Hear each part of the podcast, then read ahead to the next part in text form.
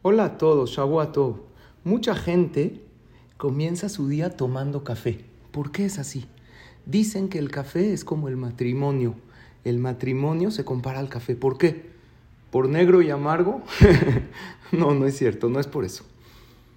Porque así como en el matrimonio los opuestos se complementan, igualmente es el café.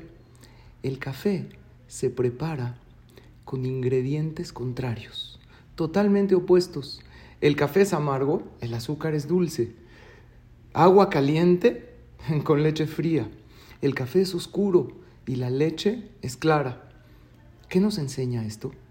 Así como en el matrimonio y en el Shalom Bait, hombre y mujer somos opuestos, somos diferentes, pensamos y sentimos de manera diferente. También padres e hijos hay una diferencia de edad, hay una diferencia de pensamiento y de sentimiento. El Shalom Bait se logra cuando respetamos nuestras diferencias y cuando sabemos que los opuestos se complementan. Hay gente que piensa que el Shalom Bait se logra cuando todos piensen como yo, cuando todos me obedecen, me hacen caso y me complacen. Es un error.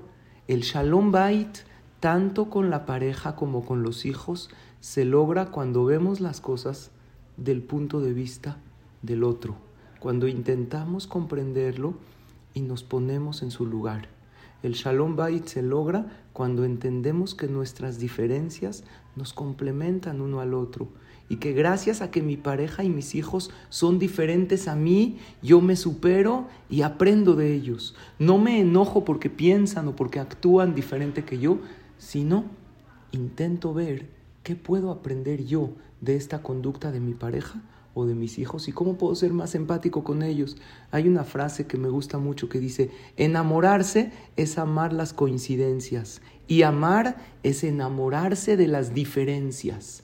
Todos pasamos por el enamoramiento, pero nos enamoramos porque hay muchas coincidencias. El amor verdadero es cuando vemos las diferencias que hay entre nosotros y nos queremos. Ojalá veamos esas diferencias que existen en nuestra pareja y en nuestra familia como algo que nos complementa para ser mejores.